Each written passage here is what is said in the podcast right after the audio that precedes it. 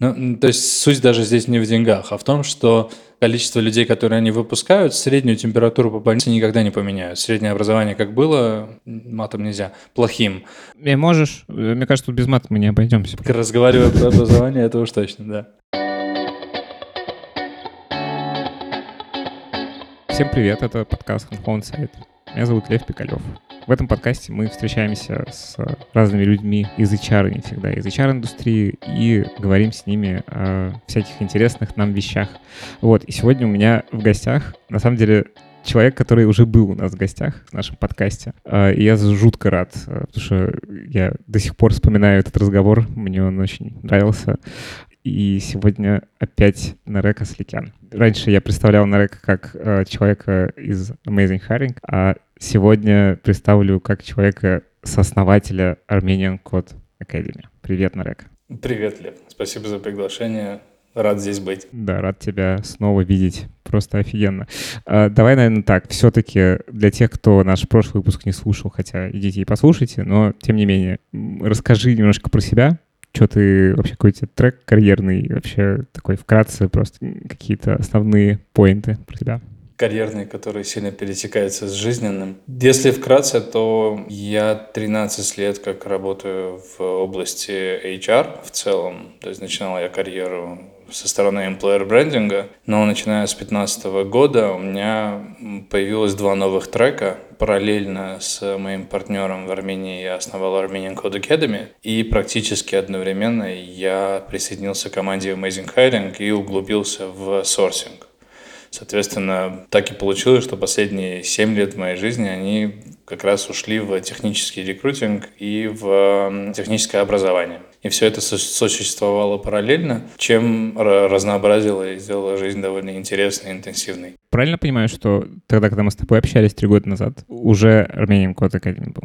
А, да, да, Академия существовала, просто я был вне операционной деятельности, то есть Amazing Hiring было основным местом а, концентрации сил, мозгов и так далее, но при этом мой партнер руководил Академией и развивал ее в Армении параллельно. И, соответственно, так получилось, что в 2020 году я потихонечку начал переключать фокус на локальные проекты. Уже больше пяти лет я работал удаленно и потихонечку начал переходить в офлайн, в живую, в живую работу. Ну и тем более все больше э, места в мозгах э, начало занимать образование, а не рекрутмент.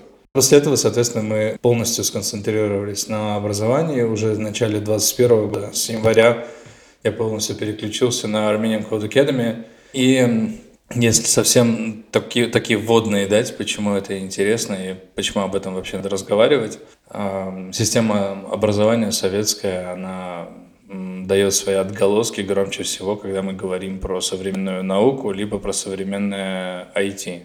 И насколько образование, высшее образование – позволяет давать готовых к рынку специалистов. И из-за того, что она никак не справляется, как правило, поэтому и существует масса инфобизнесов, которые зарабатывают неплохие деньги на том, что людям просто нужно чему-то доучиться, потому что они поняли, что после выпуска они не готовы к рынку труда. В 2015 году мы решили этот тренд немного сломать. Мы сделали офлайн курсы по программированию, которые подточены под работодателей, платные курсы, которые, на которые нужно еще поступить. И конкурс примерно 10 человек на место. Это немного озадачило людей, то есть как это вы хотите заработать деньги, но у девятерых из десяти вы не берете эти деньги. И поставили как раз тренд на качество, что мы должны гарантировать то, что мы выпускаем, и создали неплохой имидж именно на рынке работодателя а не на рынке людей, которые хотят учиться. И, в принципе, с этого дня стали, э, становились все больше агентами рынка труда, агентами работодателя а не студента. То есть вы, по сути, такой стали... Ладно, это плохое слово устав. Ну, в общем, обычно какие-то большие компании, они, чтобы решать проблему кадров, сами у себя внутри создают академию, uh-huh. и дальше, собственно, таким образом выращивают кадры. Ну, как бы это требует очень большого количества ресурсов, на самом деле, то есть это не все компании могут себе позволить. А вы, получается, как бы эту часть воронки, так, ну, если грубо говорить, берете на, на свою сторону, и дальше уже и как бы у вас... Это прикольная модель в смысле, что вы не просто распространяете образование, каким-то способом, а как будто вы сразу встраиваетесь в конечную цель э, этого образования. Так это звучит или как-то по-другому? Все верно, все верно. То есть мы аутсорсим фактически ту часть, которая связана со стажировками, и готовим людей уже на стадии онбординга в компании, которые уже технически готовы. Но здесь еще есть момент, связанный с тем, что каждая модель, которая связана с образованием, то есть если мы сейчас будем смотреть на рынок образования, качественного образования, очень часто мы встретим либо государственные какие-то а, учреждения, либо non-profit, то есть какие-то НКО, которые защищают интересы студентов, либо преподают, либо предоставляют образовательные услуги, ставя акцент на качество. Для меня было важно, чтобы всегда все это превращалось в бизнес. То есть, если это не приносит прибыль, оно будет неустойчиво и рано или поздно будет обслуживать очень нерациональные интересы. И задача у меня была найти то заинтересованное лицо, тех стейкхолдеров, грубо говоря, которые готовы платить за качественных выпускников. Было понятно, что это в первую очередь работодатели, а не государство, не вузы, не кто-либо еще. То есть здесь есть заинтересованные три стороны. Есть образовательные учреждения, то есть мы, есть работодатели, есть студенты. Их всех нужно было привести в одно поле, чтобы они вместе говорили на одном языке, у них были общие интересы. И по факту мы впервые дошли до этого в прошлом году, а, когда запустили буткампы. Это модель образования, когда студент не платит за свое обучение, не платит сразу. Ему гарантируется трудоустройство. Как только он трудоустраивается после курса, как только его зарплата превышает определенный уровень, только после этого он начинает платить процент зарплаты. А, ого. Если он, если он не находит работу, он может не платить. То есть фактически мы взяли на себя вот эти все инвестиции вначале, чтобы предоставить это обучение, взяли на себя риск, что мы подготовим людей, которые могут потом трудоустроиться, и отслеживали потом карьеру этих людей. И в чем нонсенс, вернее, э, такой позитивный парадокс, в том, что только в такой модели все три заинтересованные стороны, то есть работодатель, студент и мы, хотим, чтобы студент как можно быстрее разбогател. Угу. Да, тут еще, кстати, интересно, потому что, ну, если просто, например, это была бы модель, когда вы берете, хотя она не сходимая, но если пофантазировать, что типа вы берете деньги за э, кадры у компании, uh-huh. которые обучаете, но тогда пропадает э, история с, э, ну, условным договором между образованием и студентом, потому что это тоже важная часть э, образовательного процесса, что как бы есть некоторый коммитмент, который может быть выражен много в чем, но как бы в деньгах самое, ну, очевидное, что ты типа идешь к преподавателю, платишь ему деньги, и это тоже одна из вещей, которая тебя как бы не, дает тебе рассосаться, как говорится. Я, возможно, скажу некоторые вещи, которые более релевантны для армянского рынка, но все же. А, ситуация тут такая, что если поискать бесплатное образование, можно очень просто себе найти какие-то возможности научиться чему-то бесплатно, но, на мой взгляд, образование должно быть платным. То есть человек должен инвестировать в себя, и почувствовать то, что он что-то на себя потратил, и он требует что-то взамен. То есть не просто пойти в школу, и от себя да, в том да, числе. Да, да, да. И как бы он сам начинает больше инвестировать времени, когда он заплатил за что-то. А меньше дропается, то есть середину он не сваливается курса, потому что он все-таки заплатил за этот курс. Даже в таких ситуациях, когда у нас есть, например, студенты, которые приходят к нам, и по факту у них есть скидка, ну, допустим, это ветераны войны. На всем армянском рынке зачастую они получают просто стопроцентную скидку. Мы решили эту скидку сделать 90-процентной те 10%, которые они платят, они ну, минимальные, они вообще никак не влияют на качество жизни человека. Тем более, что образование очень дешевое. А вы эту скидку пробовали? Вы тестировали? То есть, условно, у нас было бесплатно, а потом вы 10% сделали и увидели разницу? А, нет? нет, нет. Разницу мы, мы сразу вы шли сразу да, в сторону 90%. Угу. Стопроцентные скидки мы не даем, и в этих случаях мы это называем scholarship, и, как правило, это покрывает работодатель. То есть, когда работодатель говорит, я заплачу за образование каждого. Пусть они приходят учиться, учиться бесплатно, да, в таком случае они получают стопроцентную так называемую скидку. А это влияет на качество образования? Это влияет на количество людей, которые подаются. То есть есть такая компания, не знаю, ты слышал про нее или нет, CRISP. Это ар- армянская компания, которая да. создала механизм шумоподавления. Да, да. Это магия абсолютно, кстати. Я не знал, что она армянская. Да, они здесь прям создавались с нуля полностью. Два кофаундера, один из них из США переехал в Армению, и вместе со своим локальным партнером они создали компанию. Сейчас у них там 200 сотрудников тут, и мы вместе с ними делали программу стажировки. Ну, представь, на стажировку по JavaScript, ну, то есть там это не какой-то deep learning или data science или вот что-то такое, что триггернуло бы э, всех. Go, go да, да, какой-нибудь, типа просто обычная, по-моему, если я правильно помню, full stack э, стажировка.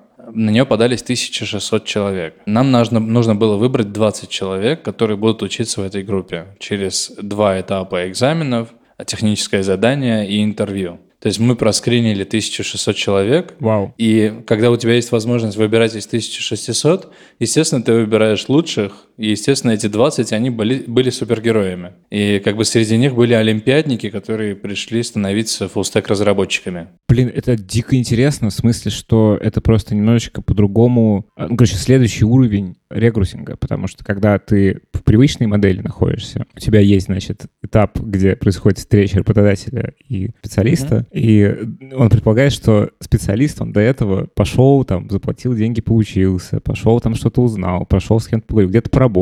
А здесь, получается, вы как бы их выращиваете, то есть этот этап воронки, это их встречи, он перемещается сильно раньше, позволяя как бы не плодить, э, ладно, я сейчас плохую вещь скажу, но в целом не платить безработицу. Mm-hmm не, не оплачиваете его, потому что как бы научиться, можно пойти научиться чего-то не очень хорошо, не очень правильно, иметь какой-то бэкграунд не очень хороший, из-за этого э, какие-то ценности не те приобрести именно профессиональные, вот, а вы как будто вот их подхватываете там, и вот э, берете и отбираете из тысяч, ну, блин, просто эта воронка очень впечатляющая, то есть это как бы редко у кого бывает такая воронка, если это не масс-найм в найме. Мне кажется, для вот. полной картины тебе нужно представить цифры, которые есть тут на локальном рынке, я не владею российскими, но у нас в этом году будет 4 тысячи поступивших студентов в 2022 году из 20 тысяч аппликантов. Вау. То есть у нас сейчас 20 тысяч человек подаются в год к нам, чтобы учиться. Мы из них выбираем 4 тысячи, которые проходят все этапы. Но самая, наверное, пессимистичная цифра – это 12 а, тысяч – это количество аппликантов во всех вузах Армении вместе взятых. То есть к нам подаются учиться почти в два раза больше людей, чем во все вузы Армении вместе взятые. А это, ну, как бы вы не за... Вы только на локальном рынке присутствуете, то есть эти аппликанты, это не люди из других стран, не могут такого, не может такого быть. То есть это только... Ну, очень редко, это процента два, а не больше. Ну, в смысле, у вас нет э, какого-то барьера, ну, просто так получается, что это внутренняя история. Это внутренняя история образования пока что на 90% на армянском языке. Угу. Поэтому, mm, да, понятно, это внутренняя да. история. Максимум мы привлекаем людей из диаспоры, но у нас есть планы по выходу на зарубежные рынки тоже. Ох, это... Э, слушай, а это получается, что то, что ты сказал, это такой индикатор, конечно, вот этой прохудившейся системы образования в целом. Да, то есть никто не хочет идти в вузы. То есть в вузах конкурс на место, если составляет э, два к одному, то есть два человека на угу. один слот, это уже прям супер популярный факультет. Угу. А скажи, пожалуйста, у вас, я просто тоже я, я не, знаю, как устроен, устроена Армения. Интересно с этой точки зрения, что а в какой-то момент было ну, принято идти получать высшее образование. Потому что в России была ситуация, когда, типа, это, ну, как бы какая-то вот от родителей шла тема, иди, значит, диплом, там, ты-ты-ты, высшее образование. Дальше получилось так, что, типа, у 99% людей есть высшее образование, но как бы знаний и вообще э, связи образования с профессией последующей э, очень незначительные. Вот. У вас какая-то похожая ситуация была? Я поступал в МГУ в 2006 году, и чтобы ты представлял, насколько заостренная была эта ситуация в Армении и в армянских семьях, а это была вот главная просто жизненная цель то есть поступить вот в это здание со шпилем и там, не знаю, потом всю жизнь гордиться, что И я должен гордиться, что я там учился, и мои родители должны гордиться, что я учился. А, то есть а, высшее образование как таковое и престижное высшее образование – это как будто бы самый главный майлстон был в жизни армянского родителя. Высшее, высшее образование для своего ребенка. Со временем это, конечно, начало снижаться, потому что все видели просто, что люди пошли учиться, они ничему не научились, они посреди образования еще и пошли в армию, вернулись, например, и в конце вышел человек, который не востребован на рынке труда. И как бы приходит понимание, осознание того, что, наверное, это не самая обязательная вещь, если мой сосед, он не учился, но при этом он ушел в какую-то сферу или сам чему-то там научился, и сейчас зарабатывает намного больше. При этом э, это, это очень печальная вещь, то, что мы говорим. Я сейчас абсолютно ни в коем случае не хочу а, подмены понятий, что краткосрочное образование на каких-то курсах или буткампах может заменить а, фундаментальные знания и тот опыт, который дает высшее образование. Ну, это вообще, честно говоря, а, я просто сейчас тоже для контекста, я, значит, переехал в Израиль жить, я пытаюсь здесь разобраться, как здесь устроена жизнь, потому что, ну, как бы, я чувствую свою связь с этим местом, но пока, ну, типа, как подросток себя чувствую, потому что, вау, там, непонятно, ну, как бы, ты вроде все привычное, с одной стороны, с другой стороны, ты пытаешься понять, как разные сферы устроены. И, честно говоря, ту ситуацию, которую ты описываешь, и та ситуация, которая в России, видимо, в Армении, в странах СНГ, с образованием, ну, это катастрофа. Ну, в смысле, если при, говорить э, об этом честно, это катастрофа. И школьное образование, и высшее образование, и подходы, и, ну, не знаю, меня просто от этого прям, ну, мне, мне грустно очень от этого, как минимум. Вот. Ну, то есть, что условно есть такой ресурс у государства в целом на то, чтобы эти вопросы решать очень, ну, именно фундаментально как раз. Но в итоге этот вопрос решается с помощью частной компании в итоге. Ну, в образовании, в принципе, корень очень большого количества даже не очень очевидных проблем. Без государства это все равно будет сложно сделать. То есть в какой-то момент либо частные организации покрывают дыры и дают какую-то элиту. То есть если посмотреть, например, на армянский рынок среднего образования, здесь есть шикарные просто частные школы. Шикарные не в плане обустройства и так далее, а в плане качества. То есть э, люди приходят даже из-за рубежа, чтобы учиться в армянских частных школах, которые здесь по международным моделям были построены и были запущены. Повлияло ли Типа демократи... демократического образования, у всяких... Вальдорфская схема, схема угу. международного бакалавриата, а, международные там школы, филиал Стэнфордской школы и так далее. То есть они все здесь есть, и они довольно хорошие. Но как это влияло на... Но это для очень обеспеченных Даже людей. Есть, Ну, например, школа AIB, которая, можешь потом погуглить, э, одна из самых крутых школ, А и краткая Б – там для старших классов, например, есть сколоршипы, то есть когда стипендии. То есть если ты поступаешь и доказываешь, что ты не можешь платить, за тебя платят спонсоры, чтобы ты учился там. Ну, то есть суть даже здесь не в деньгах, а в том, что количество людей, которые они выпускают, среднюю температуру по больнице никогда не поменяют. Среднее образование как было, матом нельзя, плохим.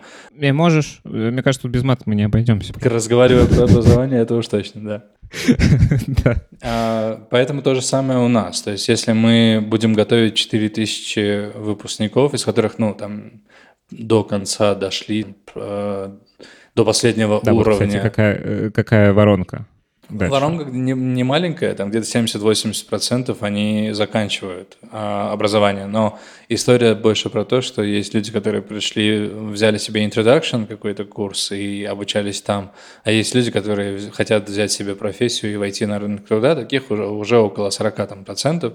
То есть около полутора-двух тысяч человек мы даем специалистов. На рынке сейчас, допустим, 30, 40, 50 тысяч специалистов на технологическом рынке. Если мы будем давать 2 тысячи, это будет все равно капля в море, если учитывать, что у нас других там индустрий, у которых вот, да. вот да, как раз я хотел сказать, что э, с одной стороны, просто это такое, та система, которую ты описываешь, это все равно система выращивания mm-hmm. элиты. Просто раньше элита была там, не знаю, кто, кто раньше был элитой, черт его знает. Ну, какие-нибудь выпускники международных отношений в какой-то момент ты были сказал элитой. раньше, а... в средние века пошел, наверное, да, у меня там... А, ты совсем... Да, у нас таймлайны разные. Но, в общем, появилась IT-сфера, которая сейчас там самая быстро развивающаяся, самая денежная, ну, если это говорить про... Ну, и с, как будто с все-таки порог входа там довольно высокий, но как будто все так туда хотят, что, в общем, вполне реалистичный. Но а кто будет лечить, кто будет, типа, учить, кто будет, э, не знаю, ну, делать, э, ну, быть инженером, потому что понятно, что вот вы учите IT-специальностям. Вот. Но, да, мир состоит не только... Ну, короче, вот это тоже, это все какое-то хм. приведение... Я не знаю, просто есть ли сейчас уже коллапс всего этого, но как будто бы, если его еще нет, то он, он довольно очень близко. близкий, он напрямую связан с э, возрастом текущих врачей, геологов, э, химиков, инженеров, технологов и так далее. То есть самая большая текучка в этих институтах и в этих а, учреждениях, мне кажется, связана со смертностью населения, учитывая средний возраст таких людей, таких специалистов. И мы просто потихонечку теряем, согласен. И никогда буткампов для кардиологов, офтальмологов, типа научись делать операцию всего за три месяца, а потом плати со своей зарплаты. Я еще представляю рекламу в, да. в Инстаграме. Стань хирургом за три месяца и получи гарантированное трудоустройство. Ну, как бы как, э, да, как да, да, маркетируют да. разные образовательные компании. Ужасно это все. А, перейдем Ужасно. о веселом или не будем? Погрустим еще. Ну, в целом, мне, наверное, интересно, раз мы уже здесь, я просто сейчас еще поспрашиваю про то, как вы устроены, потому что супер интересно. Но раз мы уже здесь, значит, э, столкнулись с этой катастрофой, какие у тебя мысли, как это может поменяться? Ну, то есть вот, типа, давай uh-huh. позитивное мышление брудим. То есть что должно произойти, чтобы, на самом деле, ну, короче, мне еще просто кажется, сори, может быть, это такие мысли странные, но мне кажется, что чрезмерное увлечение страны стартапами и значит, выращиванием разработчиков. Это, с одной стороны, классная история, она классно там про налоги, про э, инновации, про всякое еще, но она в целом как будто бы выжигает э, обычную жизнь тоже. Ну, то есть э, это можно видеть на примере, я не помню, кто-то мне рассказывал про то, как социологи считали, что происходит после того, как в стране случается, ну, точнее, в конкретном месте происходит, типа, там, условная Кремниевая долина. Что у тебя как бы дальше это все выжигает э, общественное пространство вокруг, потому что все становятся, как бы, все становятся разработчиками, и как бы нету места, то есть все становятся обслуживающим персоналом вот этих э, классных элитных ребят, которые, значит, пишут код в своих стартапах. Потому что это очень неравномерная система получается, что это с точки зрения стратегического для развития города, для развития страны, это э, должен быть какой-то баланс. Вот. Sorry, что я так в какую-то другую область зашел. Не, хорошая история. Но здесь вопрос а, того, что ты взял экстремум, то есть Сан-Франциско, Кремниевая долина, естественно, это такой антирай, угу. и никак не может быть хорошим местом для жизни не айтишника и человека, не обслуживающего IT. А, но, например, если мы говорим про Москву, либо Тель-Авив, либо Ереван. В этих городах сконцентрировано очень большое количество айтишников и очень большое количество стартапов, которые рейзили деньги за рубежом в, в той самой долине. Что происходит в этих городах? Никогда не получится так, что город заполонят айтишники. Но с другой стороны, когда у тебя до этого я сейчас говорю уже про Ереван, больше трех тысяч долларов в месяц зарабатывал один процент населения города, а после э, технологического бума, например, зарабатывает там 5%, либо 10% населения города, у тебя появляются соответствующие потребности не только в кафешках. То есть, да, обслуживающие кофешопы, барбершопы, и э, там, антикафе, и коворкинги и так далее, это одна история, которая напрямую обслуживает IT-сферу. Но у них появляются абсолютно другие запросы на рынке недвижимости, у них появляются абсолютно другие запросы на рынке образования, начиная с детских садов, заканчивая э, школами. Потому да, что... и они повышают, на самом деле, еще рынок же еще есть во всем этом, да, что повышается да. спрос на жилье, повышаются цены на жилье, повышаются как бы, цены на жизнь в целом. Здесь главное не про цены на жизнь, а главное про повышение планки качества жизни. Угу. То есть здесь еще и вопрос ролевых моделей, понимаешь? Не нужно отрицать, например, что если мы говорим про, например, российские регионы, либо про страны СНГ, регионы в странах СНГ, ролевая модель зачастую это преступник, это криминальный авторитет, а это не айтишник, это не бизнесмен. Мы еще во многих местах живем в 90-х. То есть те, кто уезжают в, глуб, в глубинку, например, и общаются с людьми, они понимают, что мы до конца это не изжили. И IT в этом случае является для меня вот этим спасителем. Социаль... Социальным лифтом таким. И социальным лифтом, и спасителем в плане ролевой модели. То есть, если человек раньше смотрел на тонированный джип и думал, что вот я хочу вот стать вот им, сейчас они смотрят на Теслу и говорят, вот я хочу э, стать им, и что-то, да, он такой весь более вроде как расслабленный, и что-то вроде как ни с кем не дерется, кроссовки у него белые, а зарабатывает он больше. Блин, это, кстати, вообще очень интересно про ролевые модели, да. То есть IT он меняет не только то, что он платит больше налогов, или там, например, в Армении они не платят больше налогов. Здесь даже льготы, они такие, что, то есть часть компаний практически, ну, то есть а, а, отделываются мелочами. Другая часть компании, они рейзят деньги в долине, открывают юрлицо в США, платят налог с своей выручки или с прибыли. В США, в Армении платят только налог на зарплату, на фонд оплаты труда. То есть, грубо говоря, даже если это юникорн, он все равно в Армении будет платить не со своих юникорнских денег, а он будет платить налог с фонда оплаты труда своих 500 или 1000 сотрудников в Армении. А налоговая история здесь даже может быть второстепенная, но история про импорт знаний и компетенций, импорт талантов, потому что в другие отрасли пока что не очень хорошо у них получается привлекать людей из-за рубежа и привлекать знания, компетенции, ноу-хау, R&D офис и даже оборудование. Ну да, но тут еще вопрос маржинальности, конечно, в смысле, что редко можно представить такую маржинальность, как да, конечно. у IT с одной стороны. С другой стороны, наверное, когда мы просто много чего не знаем, какой-нибудь рынок соли, ну, я имею в виду просто поваренной соли. Я думаю, там такая, блин, маржинальность мощная. И обязательно вот. есть какое-то нерациональное или коррумпированное зерно в цепочке. Абсолютно, да. Это вот, возможно, да. Кстати, это тоже интересно, потому что э, наверняка это тоже один из поинтов, почему, в общем, они не могут быть конкурентоспособными. Возможно вопросу о том, почему коррупция — это плохо. вот. Да, ну, естественно, здесь очень многое поменялось. А, да, сори, мы говорили про... А, первая часть вопроса да, была про то, как решать проблему. Э, да, как ты смотришь на то, как это может решаться. Но мне кажется, очень важно, что мы вот проговорили эту часть, потому что это контекст дает. У меня всегда было, был настрой, что нужно чинить, нужно заниматься тем, чтобы улучшать то, что есть вокруг. И в том числе поэтому и очень вовремя мне поступило предложение попреподавать в Ереванском государственном университете пару месяцев на mm-hmm. магистрской программе. Так вот, эти два месяца э, преподавания в основном в вузе страны меня убедили, что нет, ничего не нужно улучшать, нужно просто сжечь дотла просто то, что здесь сейчас, создавать новое на этом месте. И это будет намного более рациональным решением, чем реформировать то, что есть сейчас.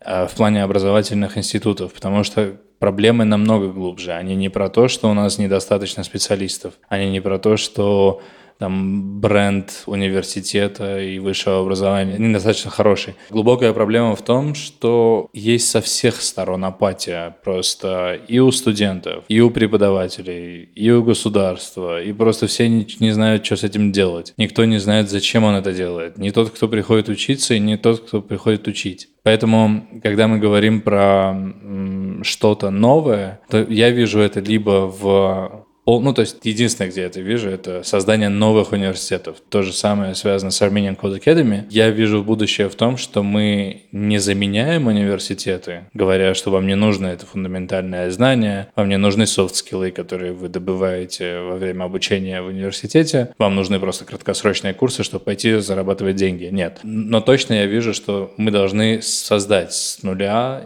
университет по новым абсолютно нормативам, которые мы видим, что они необходимы для рынка труда и для международного рынка труда, а не просто для галочки на постсоветской бумажке. А, то с, э, с другой стороны, государство тратит гигантские деньги на то, чтобы поддерживать вот эти вузы, которые, значит, находятся в перманентной апатии, со всех сторон. Ну и непонятно, что делать там с людьми, которые там трудоустроены. И это же большое, это много тысяч людей которые там, собственно, работают, и вот что с ними делать непонятно. И насколько скорость прироста вот этих новых университетов может, ну, э, короче, какая-то есть точка сходимости, где у тебя как бы не две системы ты поддерживаешь э, государственными деньгами, а типа у тебя как-то что-то происходит, что-то меняется, что у тебя с, э, старой крови становится меньше, чем новой крови. Вот. Сложный вопрос, потому что функцию государства, кроме как в создании стратегии, зачем развивается образование в стране, я в другой части не вижу вообще. То есть государство, оно должно говорить, нам нужно хорошее образование, потому что страна идет вот к этому майлстону, который будет через 20 лет. Вот мы через 20 лет хотим стать технологическим хабом, который независим, который сильный, у него есть такие-то, такие-то метрики, которым а, мы должны достичь, мы должны привлечь большое количество, например, иностранных специалистов и стать хабом для международных талантов и так далее. То есть ставить какие-то цели, желательно более измеримые, а не то, что я сейчас там, bullshit какой-то сказал. И после этого спустить это, грубо говоря, к стратегам в сфере образования, которые уже создают образовательные и программы, и университеты, которые помогут нам к этому прийти. То есть и только вот эта стратегия и нужна со стороны государства. Не, ну бюджет еще же... Э, это то, очень сложный вопрос. Нужно это делать частными, субсидированными, mm-hmm. либо полностью зависимыми. Потому что когда ты даешь бюджет, у университета появляется KPI, количество студентов, по которому считается этот бюджет. То есть чем больше я найму, грубо говоря, mm-hmm. студентов в следующем году, тем больше мне государство даст. И если государство мне дает за каждого студента, почему мне не попилить? Угу. Ну да, тут это вообще, это, конечно, фундаментальная какая-то история. То есть лучше создавать какие-то эндаументы, лучше создавать какие-то фонды, которые поддерживают университет, лучше создавать программы, например, займовые программы. Представь, государство дает не деньги из бюджета, а дает в долг. Например, за каждого студента она дает долг 10 тысяч долларов. Или, например, 50 тысяч долларов за каждого студента, но в долг, потому что университет переходит на модель income share. То есть это то, о которой, о которой я говорил, с гарантированным трудоустройством. А потом уже студент возвращает в эндаумент фонд процент со своей зарплаты, потому что за него заплатило государство или университет дал ему стипендию.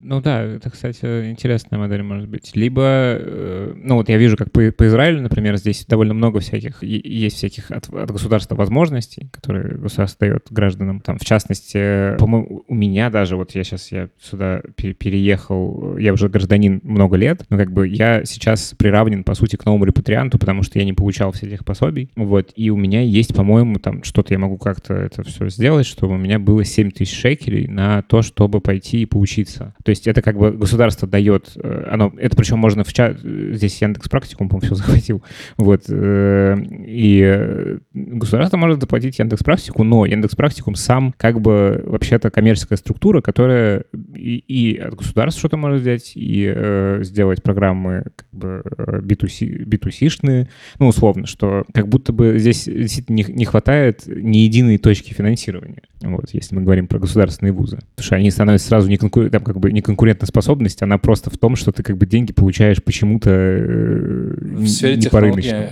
Ну, то есть если мы говорим сейчас про фундаментальных, например, теоретическую физику, либо про врачей, либо про какие-то более естественные и фиксированные науки, скажем так, с более большим фундаментом, который нужно предоставлять, это одна история. Конечно, образование должно быть гибким и менять, и быть в курсе того, что происходит вокруг, в мире профессионалов, уже, например, профессиональных врачей или профессиональных химиков. Но если мы говорим про технологическое образование, оно должно быть в 10 раз более гибким. То есть, когда мы говорим про, например, высшее образование science, окей, мы можем учить математике, научить алгоритмическому мышлению – не знаю, структурам данных и так далее, и потом немного английскому и каким-то софт-скиллам. Но если мы будем учить, если у нас цель готовить людей к рынку труда, а мы не в курсе, что там сейчас вообще популярно на рынке труда, потом а будем работать по программе, которую разработали три года назад. Это еще хорошо, если три года назад. Но здесь вопрос того, что да, ну, на ремоуте люди все равно, скорее всего, себя найдут. Но если мы возьмем и будем учить не тому, что, например, сейчас не популярно, потому что уже есть более быстрые технологии, и никто не пользуется этим языком программирования, либо этими технологиями, то мы выпустим человека, которому все равно придется доучиваться. Поэтому здесь вопрос в другом.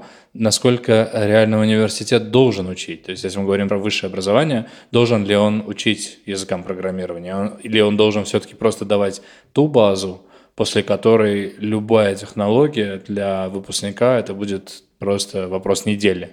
Ну да, это еще как будто бы э, большая часть э, истории с вузом. На самом деле, я думаю, ты в, в МГУ это видел. Что как бы это же еще очень сильно про комьюнити в итоге. И про то, чтобы, ну, помимо фундаментальных знаний, еще кайфануть. И это как бы важная часть образования. Просто, ну, Конечно. ну, как бы, да, э, надо как-то кайфы расставлять определенным образом. Расскажи, наверное, как вы устроены. Вот, ну, мне очень понравилась история с бизнес-моделью и вообще вашими цифрами воронки звучит впечатляюще. Вот. А как это изнутри все? Типа, э, может быть, наверное, там, как это появилось и к чему вот сейчас пришло? Расскажи. Изначально мы создавались как B2B-компания, которая будет готовить таланты для ведущих работодателей. Дефицит талантов был, но мы не рассчитали одну вещь, что всем нужны были только синьоры. Никому не нужны были mm-hmm. джуны. И вот mm-hmm. 5, 6, 7 лет мы просто убеждали компании, чтобы они делали программы стажировки, что синеров они могут хантить и дальше, но никогда не нахантят столько, чтобы они еще и оставались лояльными. Помнишь про историю, историю про CRISP, то, что я рассказывал? Есть еще да. одна компания, которая называется Adobe. Adobe — это угу. те, те самые, да. Они в Армении есть, и мы для них делаем чуть ли не каждый год стажировки. И так уж получилось, что ну, процент точно я не назову, но от 80 до 90 процентов людей, которые были наняты за последние 4 года в Adobe после стажировки, остались в компании. То есть а, для компании, ну, для разработчиков не менять работу 3-4 года – это мой витон. То есть обычно меняют да, через да, год, это... полтора-два в мире. А, но если ты сам готовишь этих людей, ты вкладываешь в их образование, потом их нанимаешь, они более лояльны тебе, они надольше остаются. В итоге сейчас что мы имеем? А, у нас, э, в принципе, вся компания поделена условно на три части. Есть условная B2C часть, B2B часть и давай назовем его стартап-инкубатор.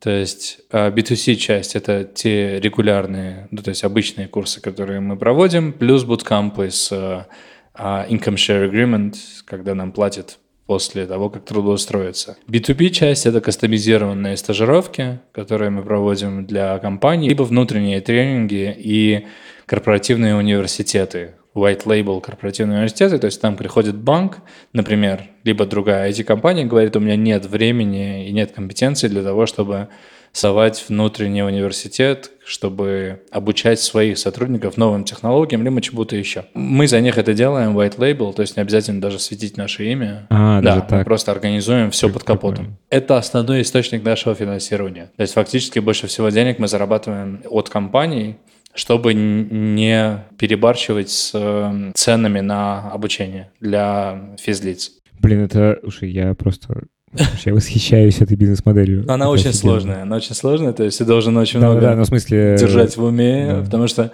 э, параллельно мы все это еще и тратим на третье направление. Я называю стартап-инкубатор, но это вообще не стартап-инкубатор, это скорее... Скажи, а вы инвестиционные или нет? Или вы да, само... Нет, мы самофинансируемые. То есть это все еще... А когда вы сош... когда все сошлось? Сразу. Просто мы медленно росли. Обожаю. Обожаю. Не, не, срослось сразу, ну, сразу я имею в виду через 3-6 месяцев. Просто мы... Ну, типа сошла, сошлась экономика. Да-да-да, ну, просто темпы были не такие, что мы сразу... Ну, то есть мы этих цифр достигли за 7 лет все-таки.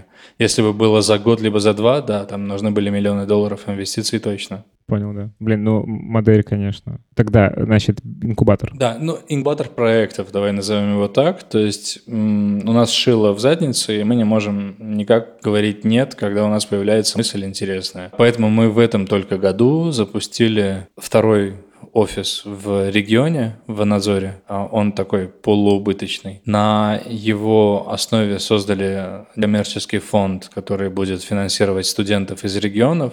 А параллельно мы запустили Leadership in Tech Academy, который полностью спин и обучает инжиниринг-лидеров people management и leadership скиллам. То есть это абсолютно другая история. И когда мы копали, в чем проблема рынка компетенций на IT-рынке. Кризис управления. Да, да. И как бы сколько бы мы ни готовили специалистов, их все равно не удержат, потому что больше половины менеджеров, они либо незаслуженно, либо они сами даже не хотели быть менеджерами, их заставили. И теперь им надо понять, что это вообще такое. Параллельно запустили для них программу, которая помогает скрестить, поженить, скажем так, технологический мир, международные лучшие практики управления и обязательно армянский мир. То есть армянский менталитет, скажем так, либо особенности местного рынка. То есть мы берем и, грубо говоря, апгрейдим локальных менеджеров, локальных фаундеров, чтобы они становились лучшими менеджерами. Вместе с этим в этом году запускаем сейчас Tech School. Это предзаписанные курсы с Teaching Assistance. Грубо говоря, 16, человек, 16 тысяч человек из 20 тысяч к нам не смогли поступить, но лишать их возможности доступа к качественному контенту на армянском языке не хочется. Поэтому мы сейчас записываем курсы, чтобы предоставлять их по крайне дешевой подписке людям, чтобы они могли для себя решить, могу ли я и хочу ли я вообще уходить в IT, моя ли это профессия или нет. Потом уже могут и к нам попробовать поступить и так далее. И последнее мы создали и сейчас запустили джобборд, потому что мы поняли, что с этими волнами, волнами релокаций мы теряем большое количество талантов, которые не в курсе, какие есть предложения на технологическом рынке. Мы начали делать сначала за пять дней организовали огромную экспо-конференцию для релакантов в начале марта. Потом каждые три месяца организовывали ярмарки вакансий для того, что и привлекали в основном релакантов на армянском рынке, переехавших из России, для того, чтобы они могли довольно быстро найти для себя работу и остаться здесь. Для нас это крайне важно, чтобы мы смогли вовремя предложить что-то интересное профессионалам из России, чтобы они могли здесь остаться. Расскажи, пожалуйста, как вы находите преподавателей? Ну, то есть есть вот кто учит на, э, на этих курсах, mm-hmm. как это вообще устроено. И тут мы как бы плавно перешли к теме, по сути, ну, рекрутинга уже вашего. У нас команда рекрутмента состоит из пяти человек внутренняя. В целом команда Академии 42 человека. Это без преподавателей. И около 250 преподавателей, которые... Ну, все из них, никто из них не профессиональный преподаватель, который, например, изначально преподает в ВУЗе, и мы его схантили из ВУЗа. Все эти люди — это те, кто сейчас занимают позиции, практи... ну, на практике они работают, пишут код, дизайнеры, продукт-менеджеры и так далее. И после работы они приходят и к нам и преподают. А, причем часов... ну, рейты, которые мы платим, то есть ставки, часовые ставки, которые мы им платим, они даже не конкурентны с тем, что они зарабатывают на своей основной работе, но у каждого своя мотивация у этих 250 человек, которые приходят, у одного мотивация, например, разнообразить свой рабочий день. После того, как он целый день был в компе, немного пообщаться.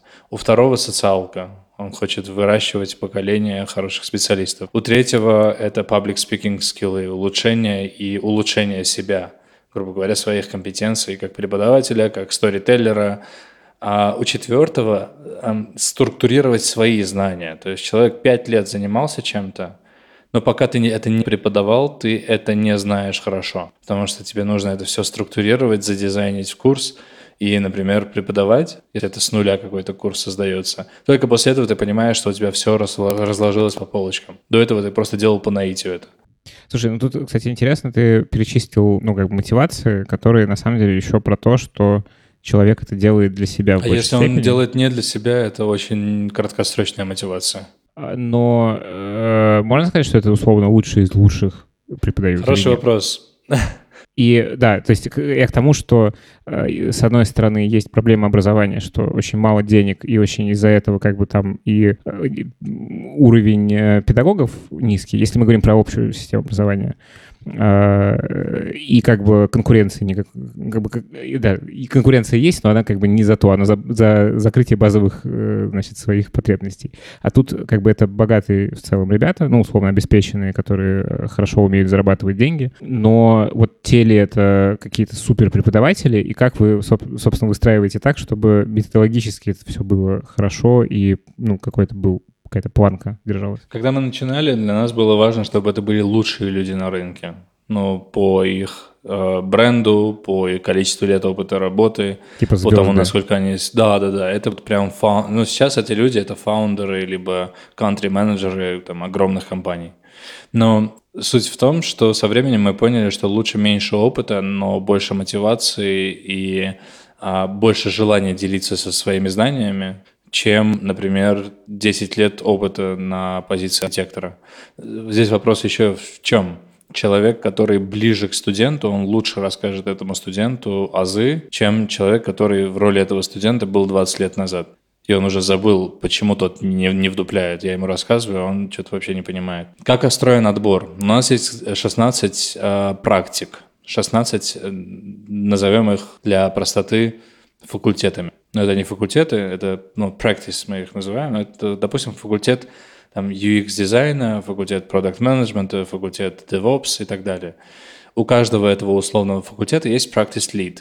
Это главный преподаватель человек, который отвечает за качество контента, и человек, который отвечает за отбор и увольнение преподавателей. То есть, когда мы хантим преподавателей, мы сначала с ними проводим телефонный скрининг, рекрутер с ними проводит телефонный скрининг, чтобы понимать, насколько человек может вообще складывать слова в строчку, насколько его приятно слушать, насколько человек замотивирован, какая у него мотивация вообще быть преподавателем и какие-то другие более такие обычные вещи. И если мы говорим про следующие два этапа, это интервью с главным преподавателем, техническое интервью, и после чего пробное занятие, как правило. То есть, если только у человека есть большой опыт в преподавании, мы можем, например, пропустить этот этап с пробным занятием. Для какой-то из текущих групп мы просто гостевую лекцию организуем, и человек приходит и рассказывает про тему из текущего курса какой-то другой группы. Таким образом мы их отбираем. Как вы понимаете, получилось или нет? Ну, типа вот проводит гостевое занятие, и э, какие метрики? Эти два человека, программ-менеджер и practice lead, они присутствуют на этом занятии или на этих интервью, и они принимают решения.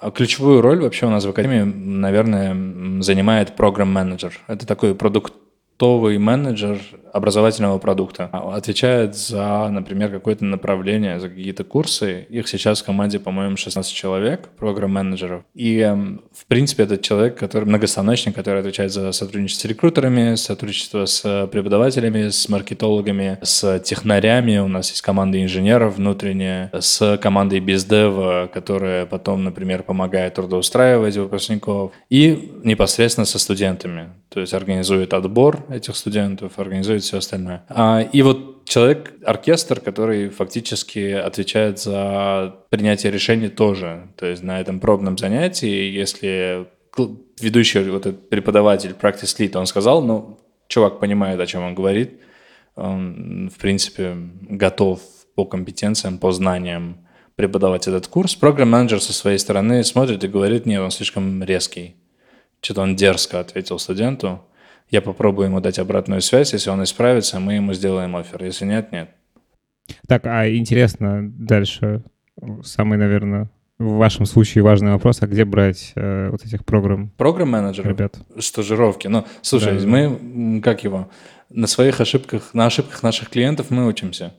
То есть, э, как, как только мы понимаем, что нам нужна новая, условно, партия программ-менеджеров, э, мы объявляем стажировку, нанимаем по 3-4 по человека, и это абсолютно разные бэкграунды. То есть к нам приходил, приходили люди с десятком лет опыта работы в абсолютно разных индустриях, они хотят уйти в образование и иметь связь с технологиями. А чаще всего приходят недавние выпускники. Мы с ними делаем сначала телефонное интервью, потом дискуссионный клуб. То есть мы зовем в закрытое помещение 8 кандидатов, wow. И вот как мы сейчас обсуждали с тобой проблемы образования, мы спрашиваем, например, у них, в чем основная проблема образования в Армении. И они и смотрим, как они друг друга слушают. Нам вообще не важно, что они говорят. То есть как они друг друга слушают, как они умеют вести разговор, структурно мыслить, обрабатывать информацию, которую там им дают собеседник. Мол, молчат или там слишком много говорят. И вот после этого уже два интервью с э, нанимающими менеджерами и со мной,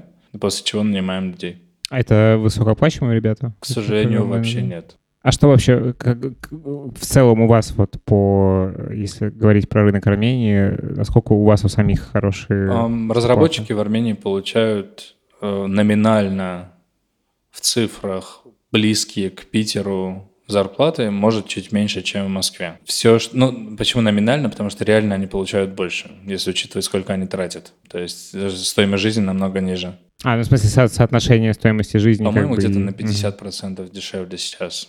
А, раньше было в два раза, сейчас в Ереване жизнь на 50% дешевле, чем в Москве. Но при этом только айтишники и сотрудники IT-компаний могут сказать, что у них довольно хорошие зарплаты. То есть основные, остальные индустрии, как правило, они низкооплачиваемые, Мгм. и это имеет прямой, прямой эффект на нас тоже. То есть, грубо говоря, так как в других индустриях люди зарабатывают не так много, и страна не скажем так, что богатая, как минимум, если не бедная вообще, мы можем, например, рейты ставить такие же, как Skillbox ставит на свои курсы. То есть мы можем, например, преподавать э, live э, курс по питону, брать за это условные там 100-150 долларов в месяц со студентов, даже 100, реально 100. А потом мы смотрим, например, ну и преподаем, например, там 40 часов материала за два месяца.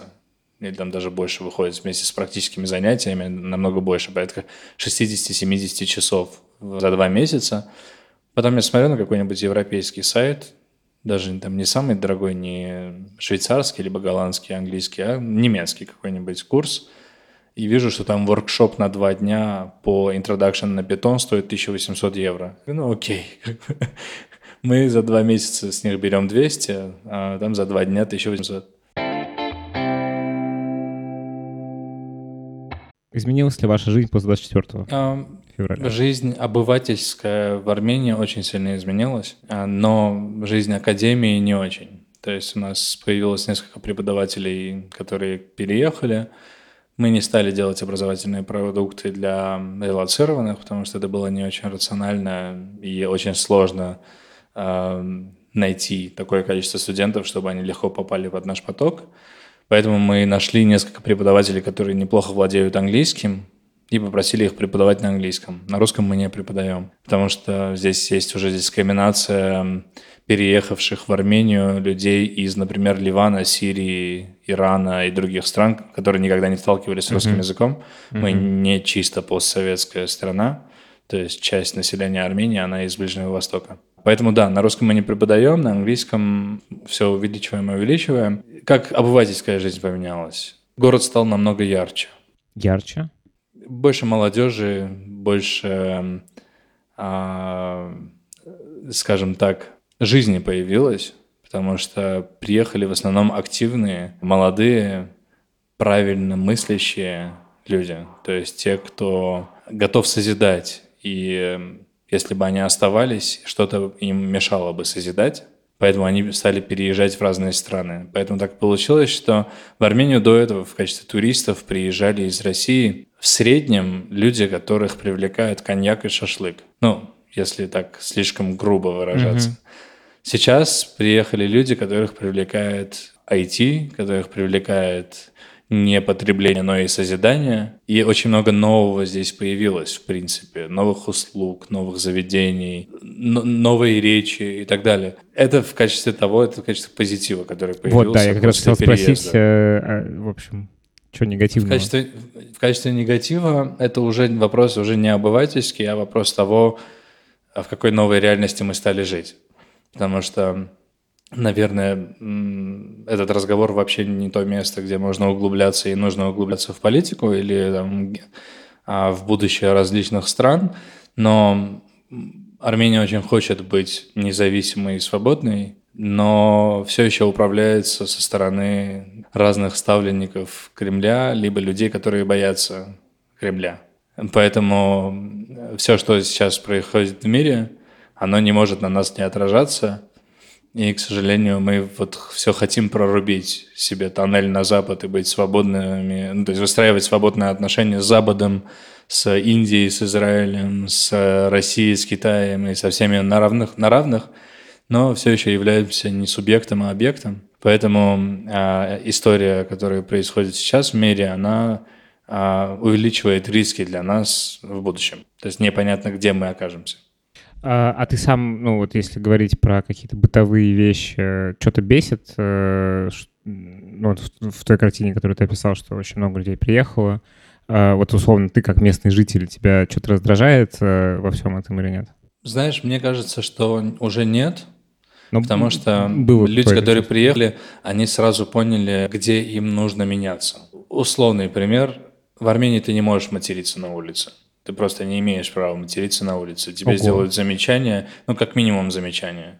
И сейчас вот матные речи на улице я слышу все меньше и меньше русской матной речи. Но для Москвы это было нормой.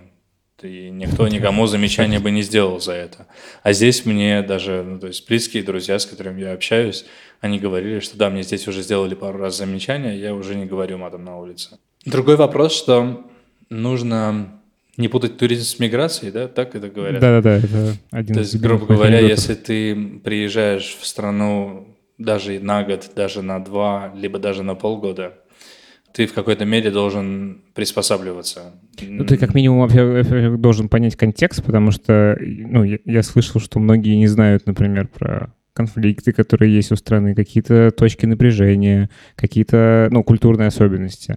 Я по Израилю тоже сейчас вижу, что сюда приезжает довольно много же людей, и э, я сам сюда приехал, типа, два месяца назад. Ну, и, и как бы, ну, моя задача здесь узнать, как здесь устроено все так, чтобы здесь ассимилироваться, на самом деле.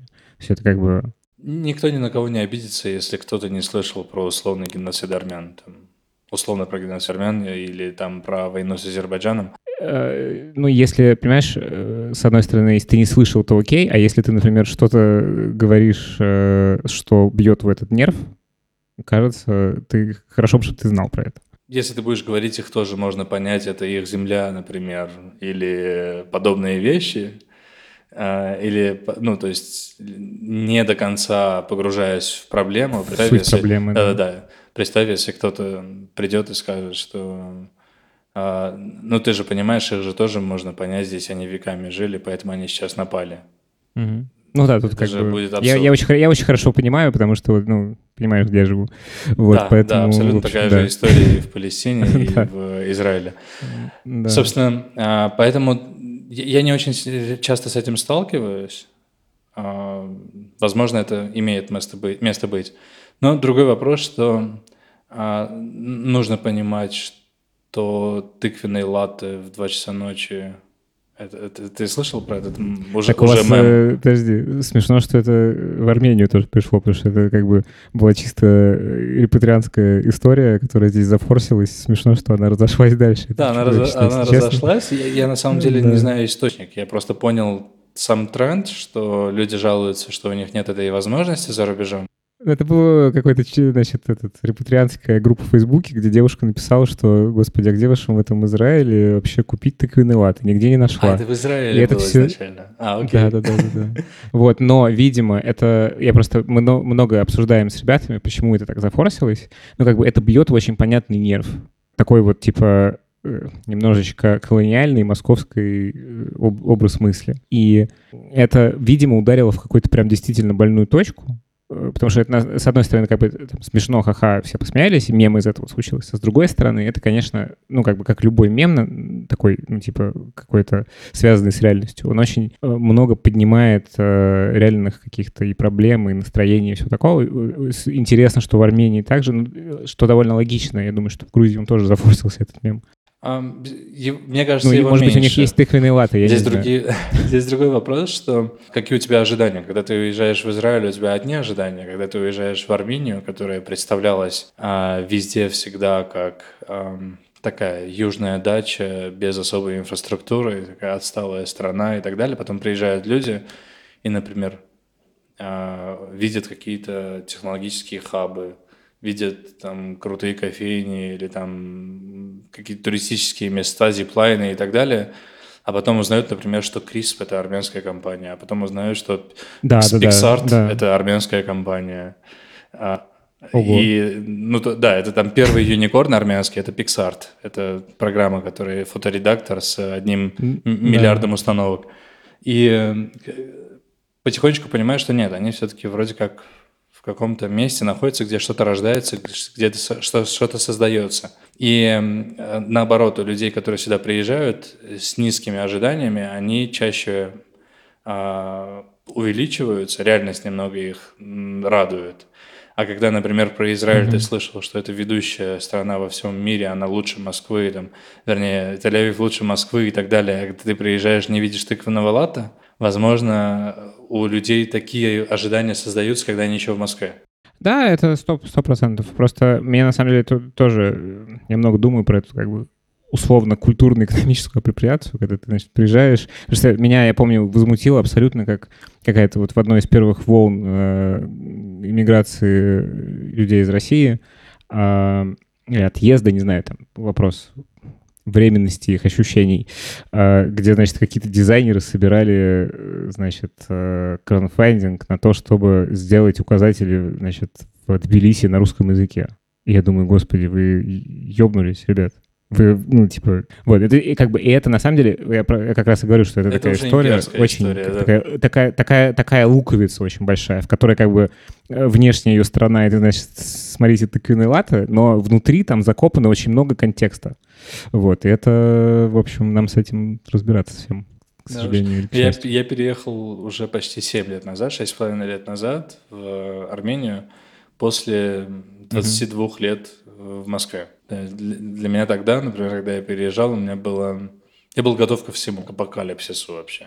То есть я просто понимал, что мне некомфортно в Москве, и то, что я там активничаю в диаспоральных средах, это все дерьмо, просто не- нельзя это делать. Нужно просто возвращаться и там жи- жить там, где ты должен жить или хочешь жить. И я переехал, и тогда уже понял, что то, что рисуется в наших головах, это не то, что есть на самом деле. В моменте, когда я встретился с, с представителем од- одного руководителя э, одной компании, а у меня было HR-образование, и мы что-то с ним разговорились, я такой спрашиваю, как, знаешь, как будто из города в деревню переехал. Говорю, а вам в вашей компании HR вообще бывают нужны? И он такой смотрит на меня и такой, не, HR на самом деле нет. Я такой понимаю, блин, не про каналы, видимо, все-таки деревня. И он мне отвечает, говорит, нам бы человек, который в талант-менеджменте разбирается и может, не знаю, управлять компетенциями, а не просто кадровик. И тут я понимаю, что уже я не понимаю, что происходит. То есть. Да, это на самом деле это инте- интересно. Ну, в смысле, что это же все про кругозор какой-то. Ну, то есть, типа, какого черта ты должен э, считать... Ну, вот тоже, видишь, я вот удивился, CRISPR — армянская компания. Ну, как бы это, с одной стороны, история про унификацию, потому что ты заходишь на сайт любой, э, любого стартапа, и ты, у тебя ощущение, что это, ну, условно, неважно, там, это Америка, Европа, э, что-то угодно, все что угодно, Россия, это, это все равно все на одном примерно языке с одинаковым визуальным кодом, но почему-то ты, значит, думаешь, что это вот как бы не Армения, а Америка. То есть это вопрос просто интеграции людей в свои, ну, в др- в другие культуры. И как бы это кругозор абсолютно какого-то. нормально. То есть, ну, каждый раз еще и удивляемся, естественно, когда узнаем то же самое про а, белорусские компании, про украинские компании и так далее. А, то есть вряд ли это м, именно армянская тема. Э, Живя в России, Не-не-не, это в смысле, это люб- любая, поставь любую страну. Это правда. Слушай, Нарок, спасибо тебе огромное. Не знаю, я прям получил дикое удовольствие от Взаимно. нашего разговора. Э, с конте- контекст такой, что я сегодня впервые за эту неделю встал так рано, прости меня. чтобы, собственно, мы смогли... У нас... э, Не-не-не, все супер. У нас э, отличаются часовые пояса теперь, потому что у нас перевели время на- назад, у вас впе- впереди два часа разницы, короче. Ну, я вообще... Это лучший, лучший способ проснуться. Спасибо тебе большое. Офигенный разговор. Вот. Это был подкаст от One Site. Это был Нарек Асликян, Armenian Coding School. И всем до следующего выпуска. Пишите нам отзывы, оставляйте оценки. В общем, говорите. Можете нам какую-нибудь обратную связь дать. Спасибо большое. Спасибо, пока. Пока.